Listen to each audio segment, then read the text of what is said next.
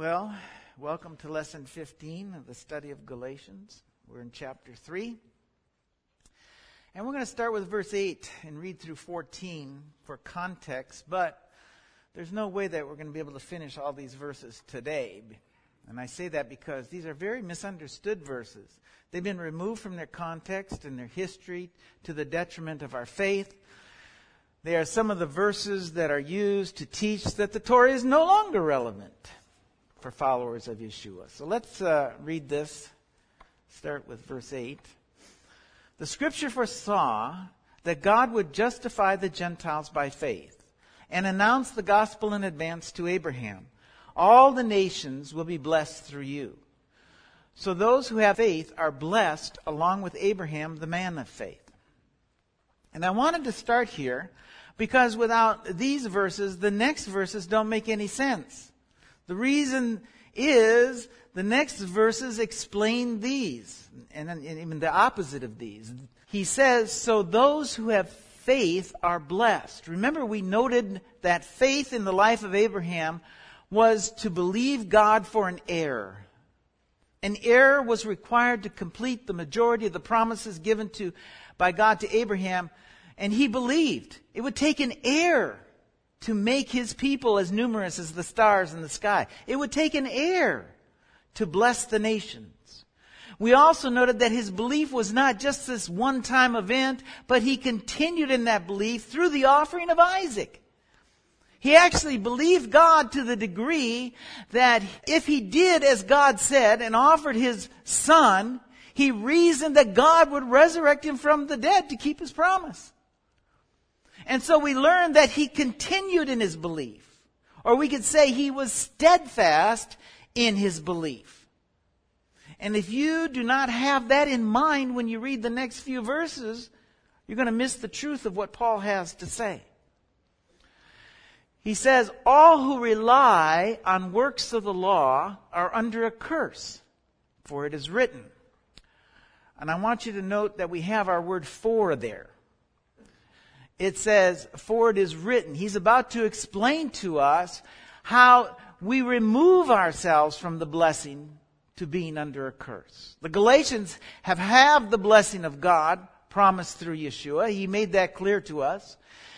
But if they don't continue, if they don't remain steadfast, if you don't remain steadfast in their faith, and instead turn away, relying on works of the law, they'll place themselves under a curse. So let's read on.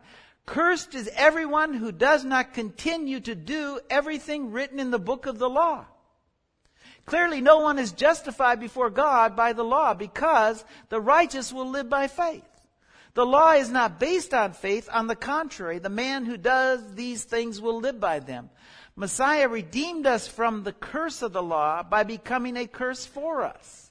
For it is written, Cursed is everyone who is hung on a tree. He redeemed us in order that the blessing given to Abraham might come to the Gentiles through Messiah Yeshua, so that by faith we might receive the promise of the Spirit. Now remember, last week we looked at the nations being blessed through faith. And in the plan of God, there will be those from the nations that are blessed. They will not be proselytes, those who have disappeared into the generations of Israel, but they will be distinctly from the nations. They will be recognizable as those from the nations. They will be blessed, and that blessing will be so obvious to all who see them. As Revelation said, they're going to stand before the throne of God. They're going to worship before the throne of God. So Paul states that the blessing of the nations is through faith. That same faith that Abraham exhibited. Well, if the blessing of God is through faith, what would you give as an explanation for the alternative to that blessing? If you didn't remain in faith, well, how about the curses for not doing what is written in the book of the law?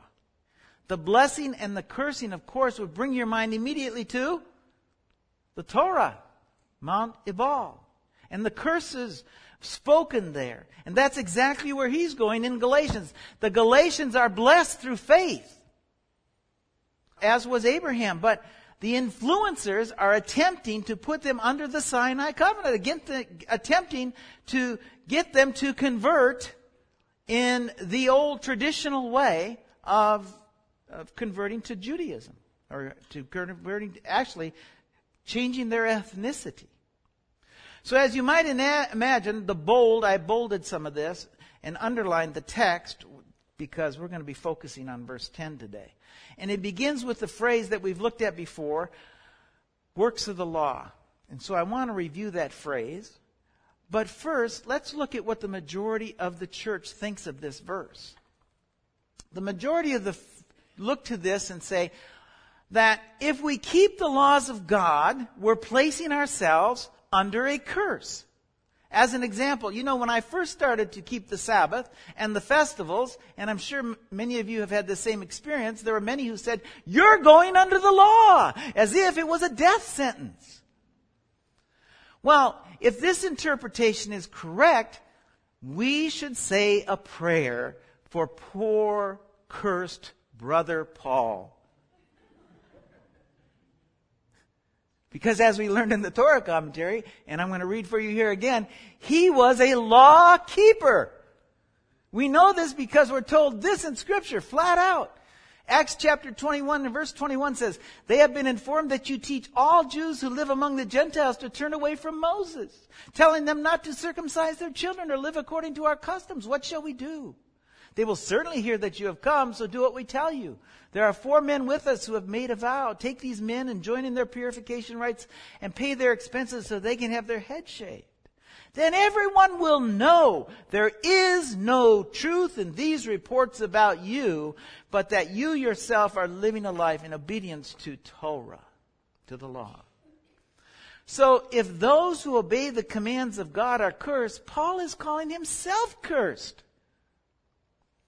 Not just that, but if you believe that keeping the law is putting a person under the curse, under a curse, or that it is putting them under condemnation, then I have to tell you folks, the apostles put all of the non-Jews under a curse. Let's read Acts chapter 15. It says this in verse 19. It is my judgment, therefore, that we should not make it difficult for the Gentiles who are turning to God. Instead, we should write them telling them to abstain to abstain from food polluted by idols, from sexual immorality, from the meat of strangled animals, and from blood. For Moses has been preached in every city from the earliest times and is read in the synagogues on the Sabbath day. Every one of these things are prohibited in the Torah, in the law. Prohibited non Jews from doing these are the commands of God. Not only that, are they commands in the law, but they are commands specific to the non-Jew. Notice that it says from blood. Where do you suppose he got? They, they got that. Well, Leviticus chapter 17. Any Israelite or any alien living among them who eats any blood, I will set my face against that person who eats blood. I will cut him off from his people. From the law. So if that's what you believe, the apostles are putting the non-Jews under the law and under a curse. So if you're one of those who think that, you're under a curse. The apostles have cursed you. Obviously, that's not the meaning here. So let's explore once again what is meant by works of the law. And we just briefly, we discussed this in earlier lessons. The phrase works of the law was one that was used by the writers of the Qumran text. And it means following the commands by a particular group's understanding of those commands. As an example, the works of the law for the Essenes differ from the works of the law of the Pharisees. And the fact is, it's the reason they're different groups. If they had the same view, there would be no Essenes, there would be Pharisees only. If I say I'm a Pharisee, that means I have a specific view of the Torah, and that view is that there is a coming Messiah, there is a resurrection of the dead, and the Torah has a deeper understanding that was given to the sages. However, if I'm a Sadducee, I have a different view. I do not believe there's a coming Messiah. I do not believe there's a resurrection. Because there is no deeper understanding to Torah.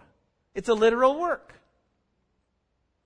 Well, the works of the law are very much similar. The Talmud is filled with arguments about how the law of God should be lived, or works of the law of the sages and the rabbis. And now that we understand works of the law, what is the context for Paul's use of the term? The context is circumcision and conversion of Gentiles according to the works of the law of the Pharisees. Again, when Paul says circumcision, he's meaning this whole process of making a non-Jew a Jew in his walk through life.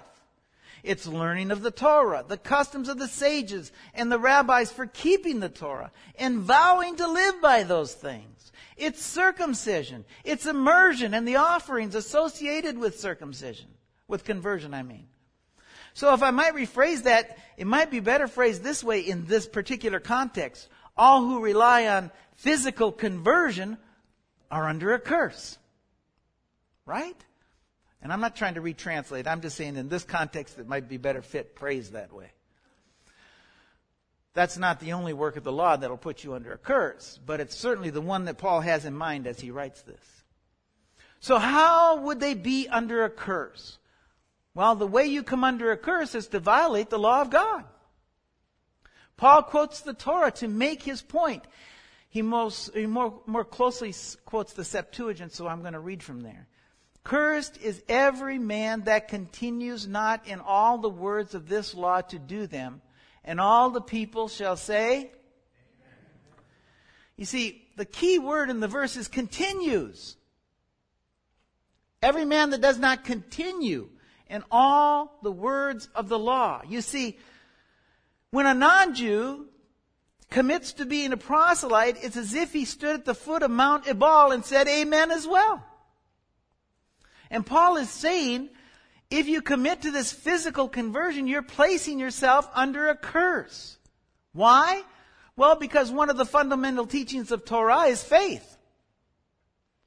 Particularly the faith of Abraham, as he's already pointed out. Everything else in your life is built upon faith. It's the foundation of the building, so to speak. Faith in the Messiah, Yeshua. Everything else builds on that. Amen?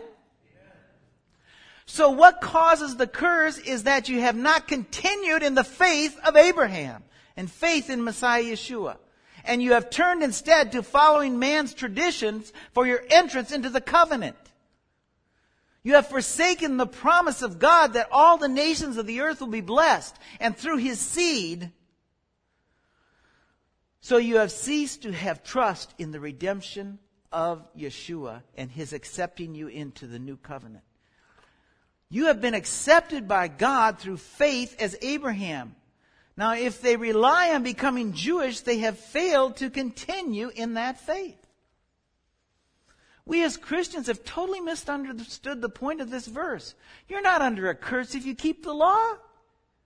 If you keep the command of resting and gathering with others and worshiping God on the Shabbat, you're not cursed. Far be it. Isaiah says all those from the nations who keep the Sabbath will be blessed. So you're not cursed. You're just one who wants to honor God by keeping his day holy, like he told us. However, you would be under a curse if you did not continue in your faith in Yeshua and if you were to rest on the Sabbath day for your entrance into the covenant. Amen? You're under a curse if you don't continue to uphold the words of the law by carrying them out. So does that mean, as a typical Christian thought, that if you violate one of the commands of God, you're cursed? Well, let me just read from Dunn's commentary because he's got it absolutely right. He says that Judaism against which Paul here reacts, called for an impossible perfection, is not part of the context of the argument at this point and should not be read into it. Dunn realizes that the law of God assumes that Israel is going to violate the law. And so it makes a way for them to remedy those violations. God makes room for repentance. He instituted the festival of Yom Kippur, or in English, the Day of Atonement. He also instituted the sin offering, the guilt offering, the burnt offerings in anticipation of violations of the law. So keeping the law perfectly or you're doomed is not what is meant here. Paul would never say such a statement. He knows better. So what is Paul getting at?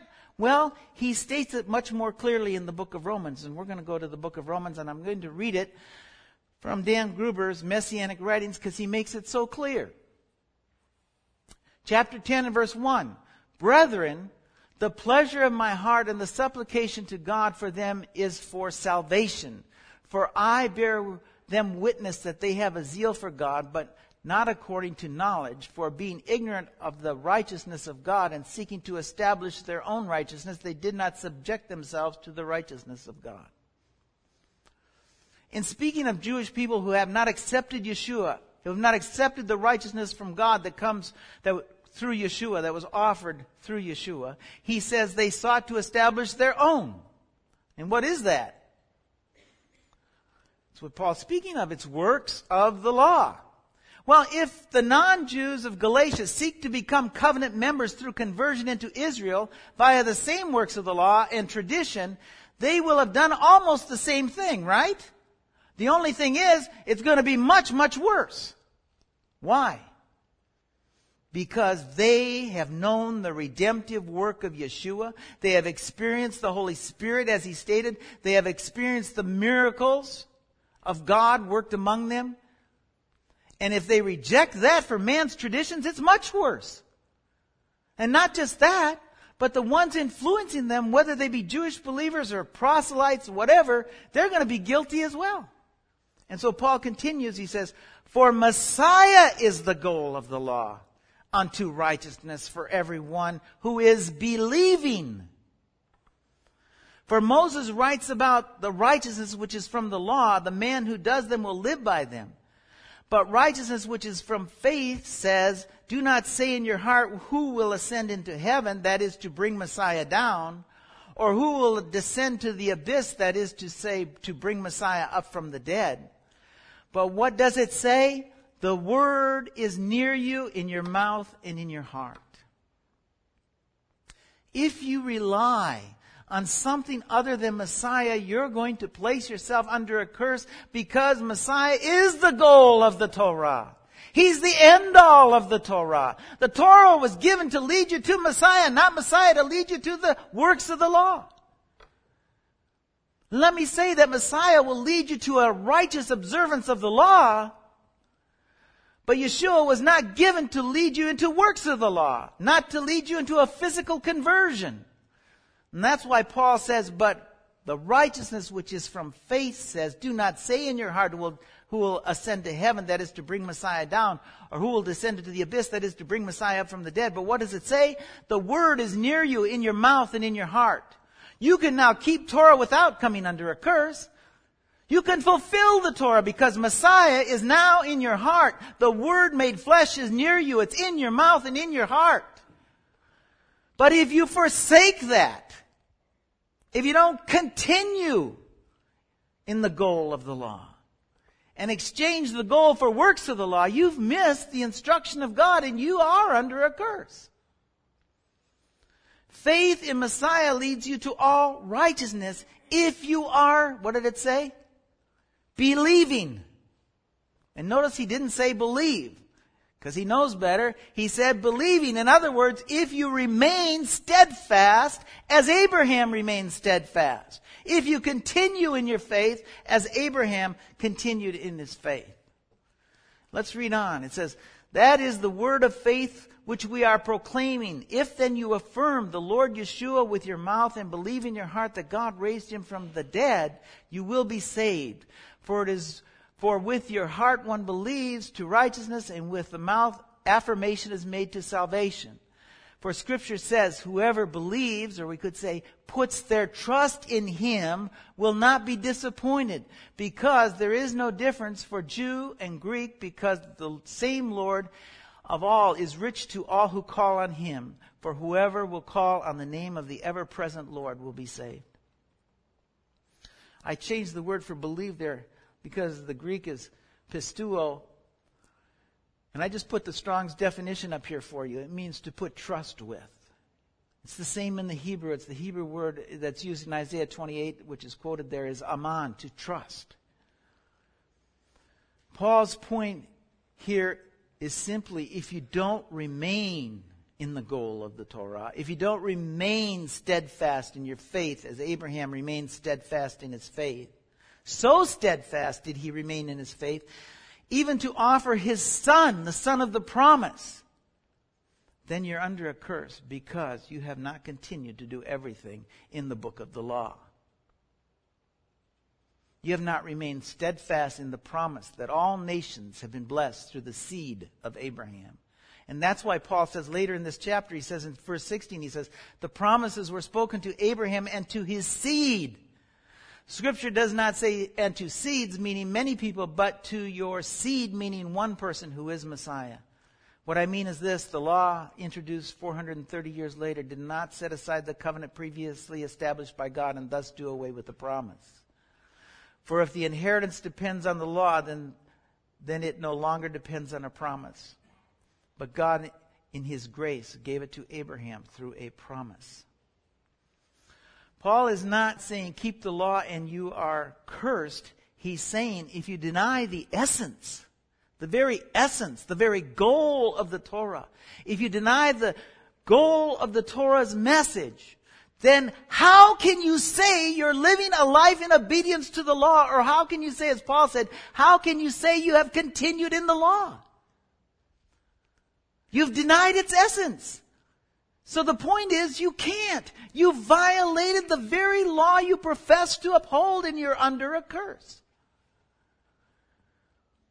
You cannot fulfill the Torah by denying its essential message of faith of faith in Messiah Yeshua, the seed of Abraham. Clearly, he says, no one is justified before God by the law because the righteous will live by faith. You'll never be justified before God through your works of the law because, as Habakkuk says, the righteous will live by faith. And more specifically, they're going to live uh, by the, in faith of the seed of Abraham the goal of the Torah, so that there may be righteousness for all who believe. You see, these Galatians started out with a foundation. They started out with this amazing gift of God, the gift of faith. They began their journey through their faith. They made, and it was made plain to them by the receiving of the Spirit, the miracles that God worked among them. They started from a firm foundation and now they're exchanging that for works of the law, for shifting sand. Those things done in the flesh, the very flesh that will come to nothing. Friends, listen to this. If you have ever listened to me, Paul is not saying the law cannot be kept. The law can be kept. And even if violated, there are, is a remedy within the law for those violations. And we now even have a better remedy. We have Yeshua the Messiah. If you're faithful to confess your sins, then God is faithful to forgive. Now that you know Messiah and He's in your heart and in your mouth, it's even easier to keep. Because it's so near you. It's in your mouth. It's in your heart. No, Paul is not saying the law cannot be kept. Paul is saying that if you forsake the goal of the law, the Messiah, if you do not continue, or we could say you don't remain steadfast in your faith and all that he's done for you, then you have violated the law and you are subject to the curses of the law. Paul is not putting faith against law either. We'll look at these more verses more closely next week, but when he says the law is not based on faith, contrary the man who does these things will live by them, he's not pitting faith against the law. He's saying again that the law teaches of the faith of Abraham. It does not teach of works of the law that led Abraham to faith. It teaches that faith in God led Abraham to obedience in the law that was given to him. It does not say that because Abraham kept the works of the law, God blessed him. No, it says because of faith, God blessed him. Then he says, the man who does them will live by them, and he's quoting Leviticus chapter 18 verse 5. He says, it says, and I want to read a little bit more of it. It says, keep my decrees and laws, for the man who obeys them will live by them. I am the Lord. Now remember, we spoke two weeks ago about how faith is a gift from God. Faith leads you to obedience. And faith in Messiah says the word is near you. It's in your mouth. It's in your heart. Faith in Messiah will lead you to fulfill the law, or as Isaiah says, faith in Messiah will lead you to his holy mountain, to the house of prayer for all nations. But law without faith in Messiah will lead you to another mountain. That's what Paul is saying. Mount Ebal. It'll also lead you to these words of Yeshua. These people honor me with their lips, but their hearts are far from me. They worship me in vain. Their teachings are but rules taught by men. You have let go of the commands of God, and you are holding on to the traditions of men. And he said to them, You have a fine way of setting aside the commands of God in order to observe your own traditions. If you have Torah and you miss the promises and you miss the Messiah, or worse, you've experienced the goodness of God, the salvation of God, the leading of the Spirit, and the Spirit had worked, has worked miracles in your life among you, like the Galatians, and then you forsake that for the traditions of men. That's going to lead you to Mount Ebal and the curses because you have not continued in the two primary lessons of the Torah faith and Messiah Yeshua. And you have rejected the leading of the Spirit.